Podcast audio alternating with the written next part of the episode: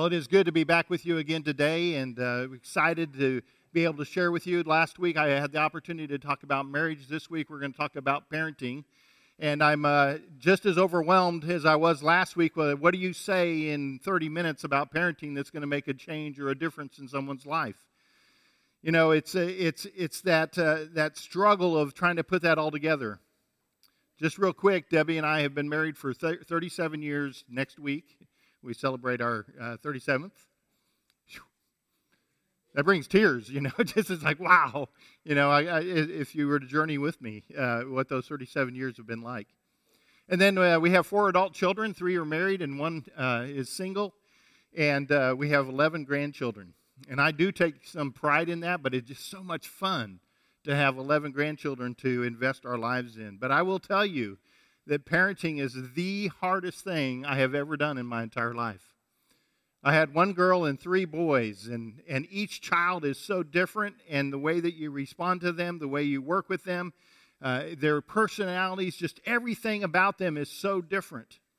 And even today, as, as grown children. Now, I've already been hit by several who said, Well, today is not for me because I'm done parenting. And I would just say to you no matter where you're at, if you're a child here, you may not be a parent. Someday you may be a parent, but everything I have to say today impacts you. You may be a grandparent here today, and everything I say here impacts you as well because you hopefully are not done parenting. Now, as having adult children, they're not interested in me forcing my view and my way into their life. But I would tell you that since they turned 21, I've done probably more significant parenting in their lives because they've come back and said, Dad, Mom, what would you do? How would you handle? They're dealing with real life. And my favorite has been as soon as they started having children. Now we weren't so bad as they thought we were, right? And so there's an opportunity now to, to continue to invest. I was out walking yesterday uh, uh, in my neighborhood, and my son drives by. I'm like, dude, what are you doing? You know, and and he saw me and he wanted me to get in the truck with him and go with him and he had questions and he and we're parenting. We're still in the midst of parenting. And i love that the, the ability to invest in our children and our grandchildren. But parenting is hard and the enemy hates families. He is on the attack against families. He wants only destruction for you and for your children. And, and so that responsibility and that privilege weighs heavy on me and weighs heavy on you.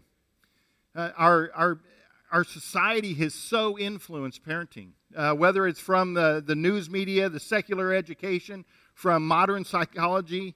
Uh, the attacks on the family are multi- uh, come from multiple directions, and, and it's no longer even hidden, the agenda against the family. Liberal media, the, the, the TV shows, you know, you can't have a movie that doesn't have a worldview behind it. There's always a worldview that drives whatever that movie is. That entertainment has a worldview. And it's finding its way into the church today. So this morning, with what time I have now, I'm just going to warn you if you were here last week, I didn't go as long as I could have gone. So this week, I'm going to go maybe a little bit longer. So bear with me. I know we have kids in here. Just let them wiggle, and we'll be fine as we do that. But this morning, I want to give you a clear sense of where you're at spiritually. Where you're at spiritually. And then I want you to see that the choices that you have made and the choices that you will make, how that will impact your marriage and your children. And the decisions that you will make, that will impact their future as well. And so this morning, I'm going to uh, use another illustration because I'm just a visual person. And it's helpful for me when I see something visual and I'm going to use three different chairs here. And I know it's a little bit harder for some of you over there, but trust me, there's three chairs over here. And I want to use these three chairs as a way to illustrate, if you will, the concept this morning. See, because what you will see is that each one of us sit in one of these chairs today. And so we're going to talk about how and where you might sit in those chairs. See, this whole concept for me of parenting began when I was uh, in my teenage years. I remember uh, going to my mom and, and I would watch and I would look at the pastor's kids. And now, having pastors' kids, I know that they're under a little bit more of a microscope, right? Because the pastor must be perfect and his kids must be perfect too, right? It's not true. But we live in a glass house. And I would look at the pastor's kids and I would see some pastors' kids that were an absolute mess. Rebellious, I mean, uh, just as a teenager, I could see, wow, uh, they're way off. And then there were other parents, there were uh, other pastors' kids and you go, man, they seem to have a heart for God. They seem to be moving in the right direction. And as a kid, I remember struggling with that because even myself, I didn't want that child that was going to go the other way. And so I'd, I'd wrestle with my mom. Well, is it free will, free choice? What, you know, how, how, what's, what's the play there? Uh, Adam, Adam sinned against God. I mean, he rebelled against God. What's going on in that relationship? Were there too many rules? Were they too harsh? Were they too easy? What is the magic formula that might produce the kind of kids that we want to see. One of the things that would scare me the most as a parent is to have one of my children say they hate me and they hate my God. Nothing terrifies me more. Now, when they were little, they'd say, Daddy, I hate you. Daddy, I don't love you. And it's like, hey, get over it. You'll be all right. Don't let them freak you out with that. You know, it's just manipulation, all right? But when your child says, I hate God and I hate you, ah, that's just a horrible fear for me in my life. I wonder why. Why institutions like Yale and Harvard and Princeton and different Bible schools that started off well seem to slide into liberalism and humanism. And today, in some of those universities, if you carried a Bible into school, you would be ridiculed and you'd be considered to be uh, intolerant. We see that with mainline denominations as well.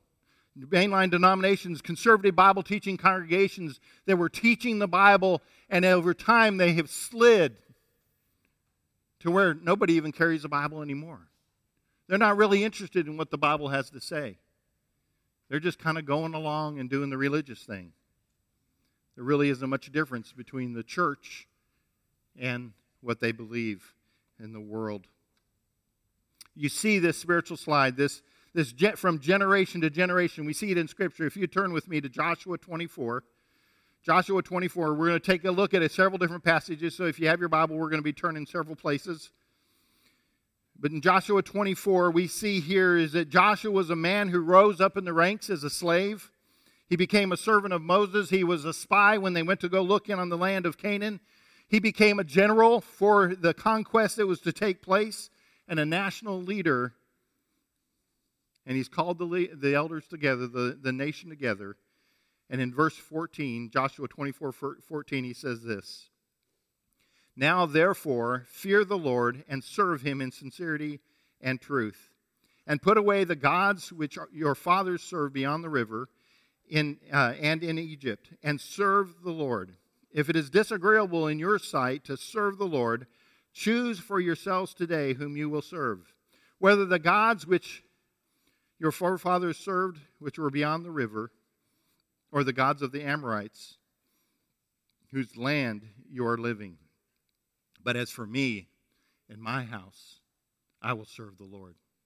See, Joshua was a first chair, if you will. He was a first chair Christian, a first chair believer. As for me and my house, we will serve the Lord. And then you move on a little bit more, and, and uh, it, uh, Joshua's coming to the end of his life, Joshua 24 31. And we look at the elders, the next generation, and, and we see Israel had served the Lord all the days of Joshua and all the days of the elders who survived Joshua, and had known the deeds of the Lord which he had done for Israel. So they were doing well. And then we kind of progress a little bit further and we move into Judges. Flip over just a few more cha- uh, pages over to Ju- Judges chapter 1, verse 27. And then we see this. But Manasseh did not drive out the people and their surrounding settlements, and for the Canaanites who, li- who uh, were determined to live in that land. When Israel became strong, they pressed the Canaanites into force, but never drove them out. of the land. See, what you see as we move from Joshua, the first chair, to the elders. And they never did what God called them to do to drive out all the inhabitants of the land. That's second chair. And as a result of that, they intermingled with, with the Canaanites and they suffered greatly as a result of that. In Judges 2 3, he goes on, he says, But you have not obeyed me. What is this that you have done? Therefore, I also say, said, I will not drive them out before you, but they will become your thorns in your side, and their gods will be a snare to you. Don't be fooled. Don't be deceived. Incomplete obedience is disobedience. Kids, did you hear me? Partial obedience is disobedience. then we move to Judges 2:10. After that whole generation had been gathered to their fathers, another generation grew up who neither knew the Lord nor what he had done for Israel. They neither knew the Lord nor what he had done for Israel. Down here to the third chair. See, Joshua knew the Lord and knew the works of the Lord. And he said, As for me and my house, I will, we will follow the Lord. And the elders didn't obey, they didn't follow through all the way. And now we're down to the grandchildren, the children. They neither knew the Lord nor about the Lord. Does it sound like our society today? If you're dealing with anybody who's under 30 who's not churched, they don't even know the, the stories of the Bible anymore. We've fallen a great way. What chair do you sit in? See, they neither knew the works and they didn't even know the Lord. Now, I want to give you a couple things, and I'm going to use a cheat sheet because I'm getting older. But I just want to, I want to put a couple of words on these chairs for you. And as I'm doing that, I want you to see where do you sit today on, in these chairs. And in the first chair, I want you to see here is that this chair represents commitment. Commitment. This chair here represents compromise. And this chair leads to conflict. Uh, another way you can look at this is, is that the first chair had a first hand faith. It's, it's born out of their convictions and they know the Lord. The second one is a second hand faith. I love the story, and I don't have time to tell a whole lot of stories, but my, my uh, he's the third child, Stephen. He actually went here for a little while. And, and when he came to faith and trusted Christ, we kept talking about baptism and talking about baptism. And it's like he wasn't willing to get baptized and just it wasn't working. And I was pushing, you know, you got to get, I want him to get baptized. And he resisted and I backed off. I said, he's not ready. When I baptized him at 18, we gave testimony. Why are you being baptized today? And he said this He said, If I got baptized before today, it would have been my parents' faith, not my own faith. See, there's a transfer that has to happen that we go from this, this idea of, of knowing God and my firsthand experience with God, that I transfer that back. See, this isn't the first time this has happened. You can see this spiritual slide all over in Scripture. Take David, King David. He inherited a physical kingdom from Saul, and he turned it into a spiritual kingdom, even though he struggled with sin in his life. But then he has a son, Solomon. You might remember Solomon. Solomon had a, what I would call a half heart for God. He inherited a spiritual kingdom and he turned it into a physical kingdom because he intermarried with the foreign wives, and they turned their, his heart against God. And then you might remember that Solomon had a son, Rehoboam, the grandson of David, and he ruined, destroyed the kingdom. The slide that you see. See, first chair believers, they know God. They know Him. They're close friends with Him. Second chair, he's an acquaintance. I kind of know God. I kind of know about Him. But third chair, they don't even know God anymore. First chair believers, they have a relationship with God. There's a vital relationship that they've cultivated over the years, whereas a second chair Christian, it's a responsibility. You know, you just got to go to church. Go to church, go to church. You got to be at church, got to go to church. But it's just a responsibility. Third chair believers look at that, or third chair people look at that and they go, it's just religion. You're just doing religion. I think that's a lot of what happened in COVID. When COVID ended, I'm sorry for bringing up COVID, but I see it again. Uh, pastors all over the place are asking why the decrease in attendance after COVID was over. And I'm going to tell you that so a lot of that is because the third chair people are looking at the second chair people and they're saying it's just religion. It's not making any big difference in my life today. And we see 20, 30, some churches 40% didn't return after COVID. Here, first chair believers, Scripture is the center of their life. They, mar- they mark their life on it. They build their life on what Scripture says.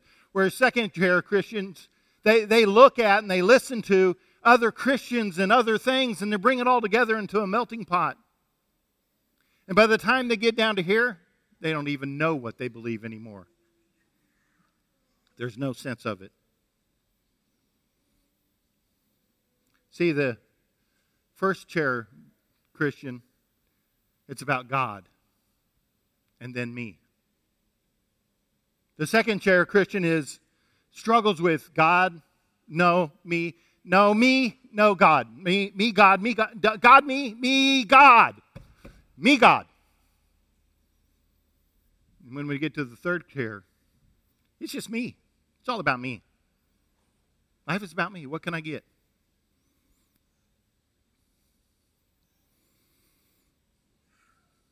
When we talk about suffering. The first chair Christian says, Suffering is a part of what God allows me to go through to build my character. He's sovereign and I can trust him.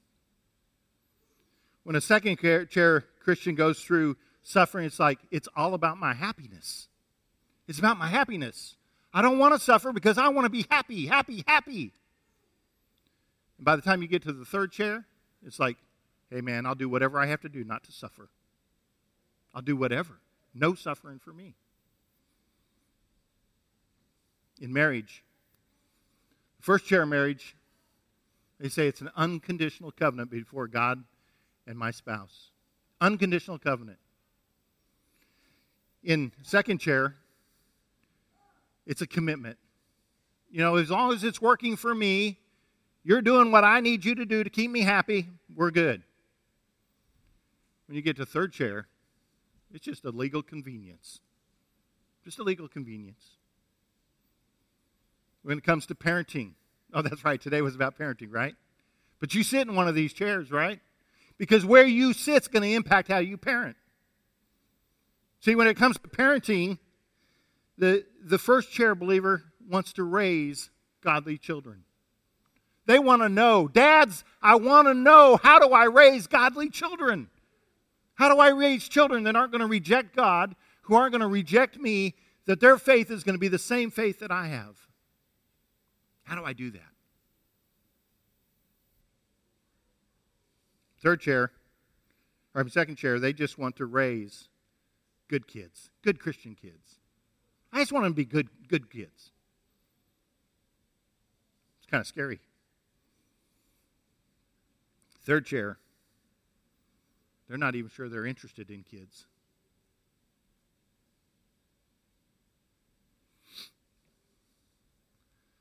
I want to take you to one more place. Turn with me, if you would, to Revelation. Revelation 3. You're familiar with this passage, but we see this, the three chairs here again. Revelation 3:15 says this I know your deeds, that you are neither hot nor cold. I wish that you were either one or the other. So, because you are lukewarm, neither hot nor cold, I will spit you out of my mouth. You say, I am rich, I have acquired wealth, I, I don't need anything. But you do not realize that you are wretched, pitiful, poor, blind, and naked. I counsel you to buy from me gold refined in fire, so that you can become rich, and white clothes to wear, so that you can cover your shame and nakedness, and salve for your eyes. See, the angel of the Lord is speaking to the church in Laodicea, and he's saying, I would rather you be hot, or I'd rather you be cold. But you're just lukewarm. And that makes me vomit. I didn't say it, it's in the Bible.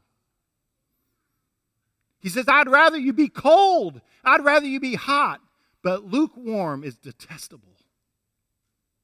Can I say to the dads and moms here today, if your faith is lukewarm,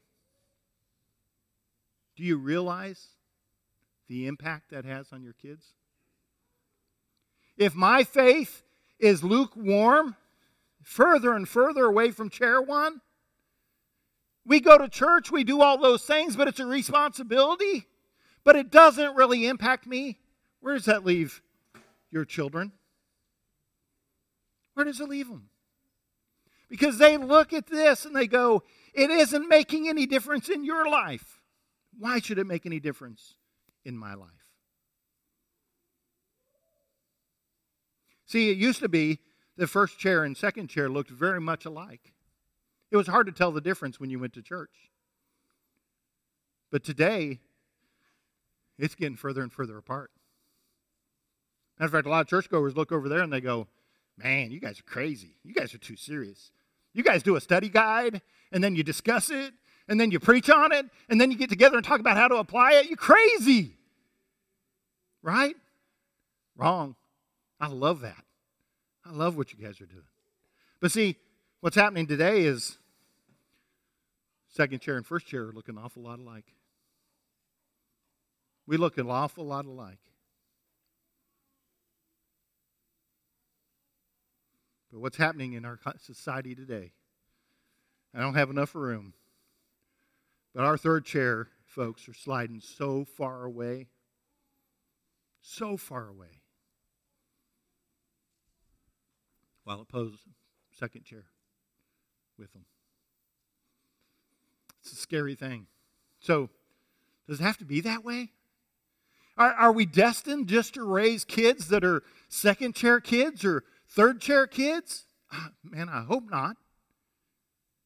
That's horrifying thought to me. And, I, and I'll just stop here. I, I know. I know firsthand the guilt of not doing things well. I know the fear of not doing things well. But I also know that God works through and blesses. And so some of you might be here and you might be going, man, he's just guilting me to death. I'm not trying to guilt you at all. I'm trying to encourage you. Because, see, you can be wherever you're at, whatever mistakes you've made, whatever you, however you've blown it, you can still get back here. Grandma and grandpa, you still can get back here. There's still time. If you have kids alive, you still have time. If you have grandkids alive, you still have time to be a first chair for them. And if you're over here in the second chair today and you're lukewarm, there's time to move over here. There's time to become first chair. Some of you older students that are in here, you have to decide Am I going to be first chair, second chair, third chair? Am I going to let society determine what I think and believe and how I act? Or am I going to move and follow the Lord? Because, see, you're a part of this too. There's a natural inclination in each one of you students, in each one of you children, to rebel. It's part of the fall. There's a natural part in there for you to get angry and, and, and, and resist your parents. It's part of that. God put them here in your life to bring you here. And they don't do it perfectly. But this is where God wants you to be. Is in first chair. So I hope it's not destined that way. Matter of fact, I see an, an illustration. Turn with me real quick to 2 Timothy. I told you I was going to use my extra time, so here it comes. 2 Timothy 1 5. It says this Paul is speaking to Timothy, and he says, For I am mindful of the sincere faith in you, which first dwelt in your grandmother Lois and in your mother Eunice, and I am sure is in you as well. Hallelujah. Amen, right? All three in the first chair Timothy, his mom, and his grandmother. The only thing that concerns me is where's dad? Where's grandpa? In that whole. Dads, we need to step up. So, since this parenting thing is, is a joint effort, in at least in a home where there's mom and a dad, uh, you may be parenting by yourself, and that's got to be the hardest thing to do. I know for me as a dad, when, my, when Debbie would go away for a night or two or the weekend, it's like, yeah, I'm on my own. Pizza in the front of the TV. No, I'm just joking. Never did that, Debbie. Never did that. So Debbie and I talked, and uh, we came up with eight things, and I'm not going to have time to do all eight of these as well as I'd like, but we came up with eight principles, eight things that we would like to encourage you to think about when it comes to raising first chair Christians, first chair children. Eight things. If I had time, we could probably put more. And the first one is this grow in respect to your faith. Mom and dad, grow in respect to your faith. Allow the gospel to transform your thinking and your behavior so that it is real to you. It works for you. I'm telling you, when my faith does not work for me, my kids are looking at that and go, That's your God. That doesn't mean I don't make mistakes, but live it yourself. Allow it to transform you, grow you, change the knowledge that you have and the lack of wisdom so that you can lead your children to the same place in their life. Second, pray for your kids. Until they're dead, don't stop praying for them. I heard a sermon just recently and I loved it. He said, No hazy prayers, no crazy prayers, no lazy prayers. I thought, man, he nailed it. You know, uh, pray specifically, not hazy. What is it that I need to be praying for, for my children? Pray according to God's will, not crazy prayers. Pray fervently, consistently, and biblically, not lazy prayers. I have prayers that I prayed for my daughter through all of her stages of life to the very man that she married. I pray for her today as a mother and as a wife. I have prayers that I prayed for my boys and that I continue to pray for my boys, for my two boys that are raising children themselves, and for my single son, that I pray for them. And now I have 11 grandchildren. And I have prayers. I, I, I love to pray Scripture, so I have chosen Scripture that fits with, with each of my children, and, and, and I pray Scripture for them. I've got a long list of prayers that I pray from Scripture for my grandchildren. Pray for your children and your grandchildren because there's different life struggles, different seasons for them, things that they go through. Third thing is give them a biblical worldview. Confront the false view that is being delivered to your kids through the media, through secular education, through psychology, and through the culture. Bad ideas lead to bad things. Good ideas lead to good things. And we must constantly be in the process of confronting those bad ideas. A biblical worldview is rooted in the truth of the gospel. and an accurate understanding of theology as I apply that. If you would, just think of it as a tree. I love the, I use tree illustration in lots of different ways. To think of it as a tree, you've got the branches of the tree, and the branches of the tree represent all the different schools of thought, like sociology and psychology and anthropology and biology, uh, medical ethics, sexuality, uh, gender roles, identity, family, all those kind of questions are those branches that are out there. And God's Word addresses every single one of those areas. And He gives us instruction and, and ways to live life. At the roots of that tree, this, this spring, Debbie and I had to transplant some of our uh, bushes in front. And it was amazing when I pulled it up. They hadn't gotten any bigger than this. That's not a good sign. If you got a tree that only has roots that are this little, you know, you're, you're in big trouble, right? You want oak tree type roots, you know, the ones that go deep.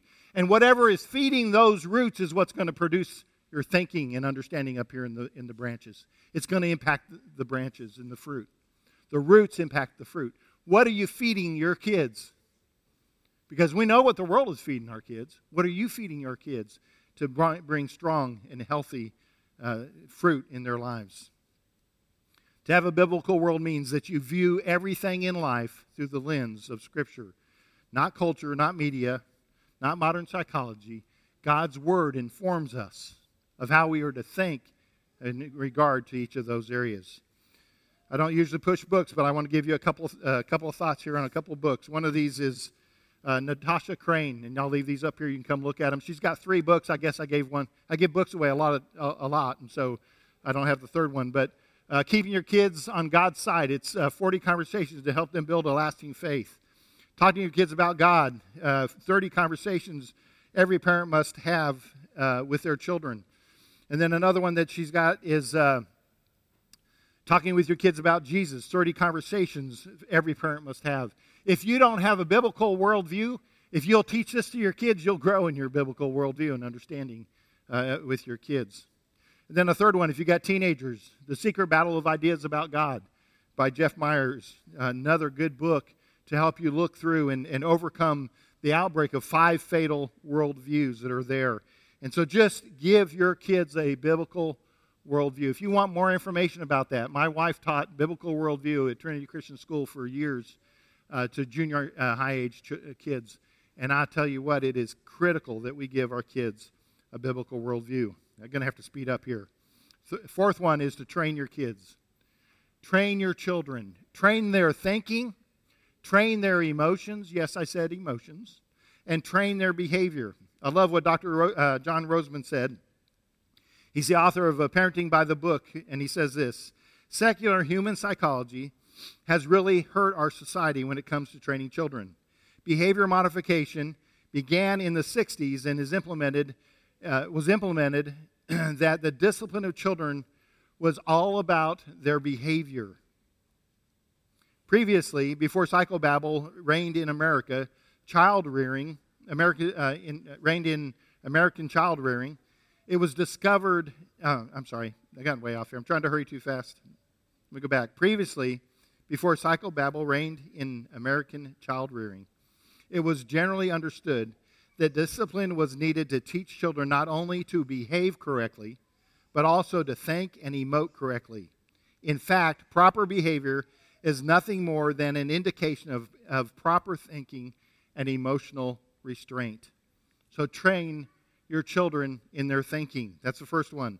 I'm hoping that this summer uh, seminar that we're doing on parenting will give you great ideas of how to help them think biblically, to think rightly, and that that thinking impacts how they feel, and that and how they feel impacts how they uh, behave.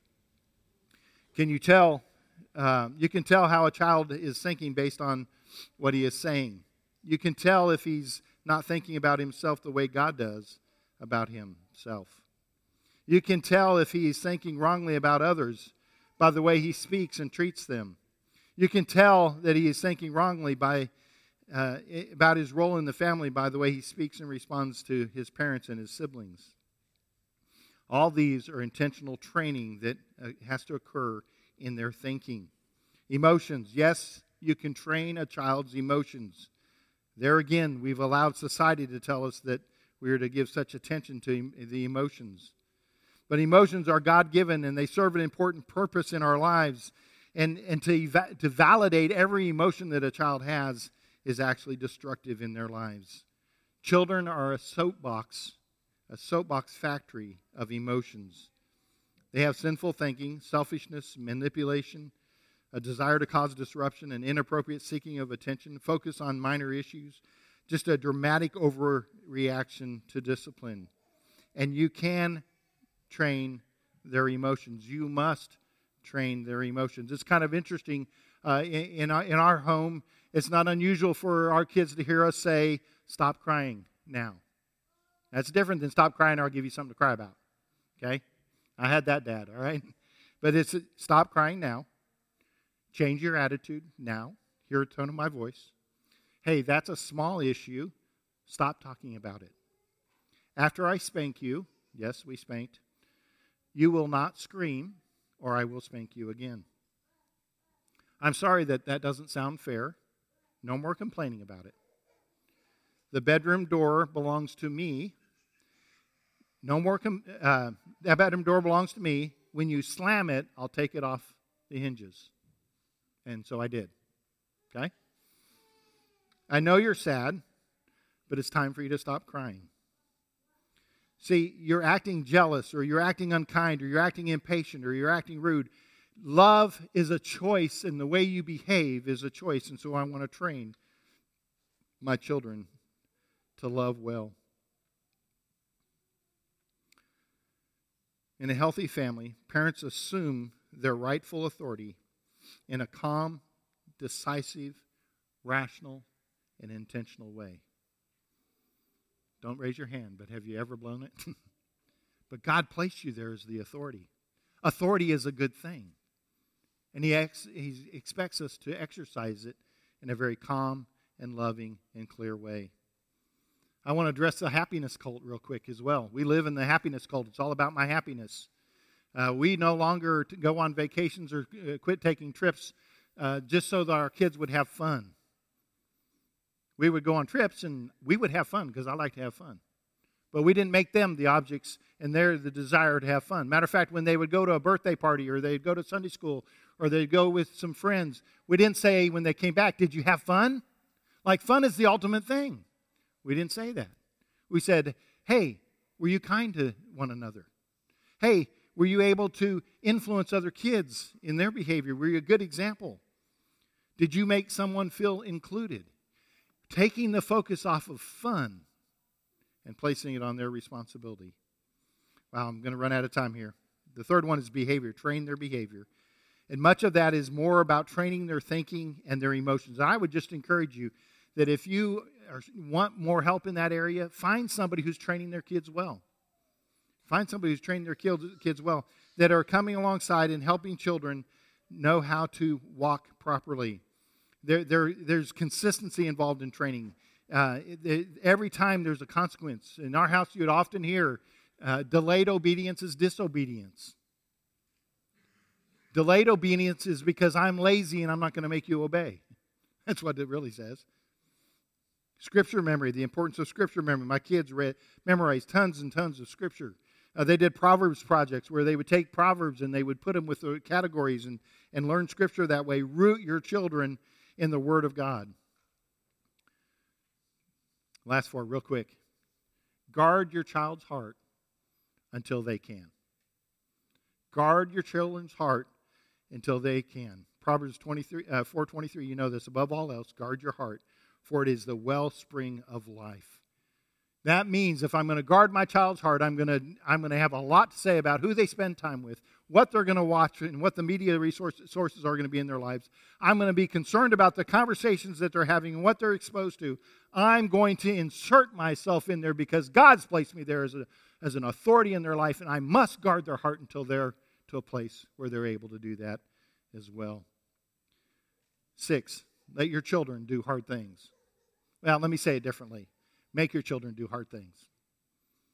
God intended for us to work. He didn't create us to be lazy and sit in front of a TV or a gaming or the, the little uh, phone all day long. He called us to be workers and to be not be a sluggard and lazy. Work to the point that they need a Sabbath rest. Seven, do ministry together as a family appropriate to the age. One of the funnest things that we did as a family, I, when I quit going on mission trips by myself and we started going as a family, we took seven family mission trips to Mexico. My youngest was three the first time we took him into Mexico. Sometimes you have to get over your fears and your inadequacies and your concerns and say, God, as a family, we're going to go do this. Maybe it's go serve down at the church under the bridge. Maybe it's going to a nursing home. I don't know what it is, but put your kids in ministry and service, not just here in the church, but do that as well. They need to see you doing ministry with them.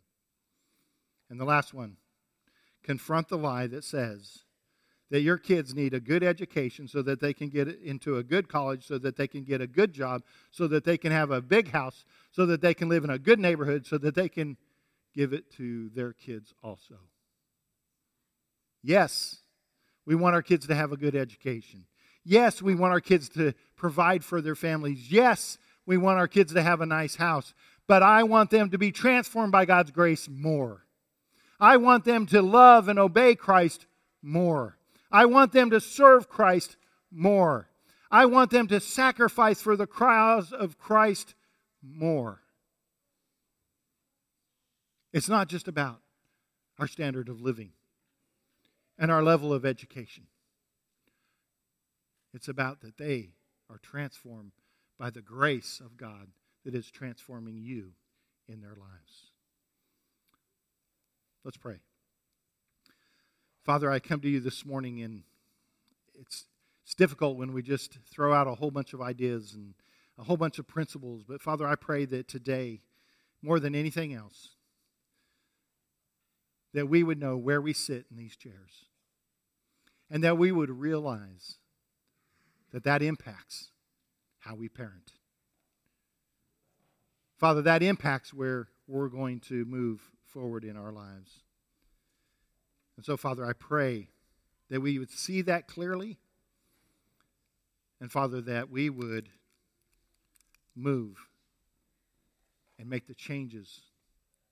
That we would read the books, that we would, uh, that we would find others to mentor us and encourage us in our relationship with our kids. For your glory and for your honor. In Christ's name, I pray. As our practice, uh, we're going to celebrate uh, communion together. If you have your cup, I'd encourage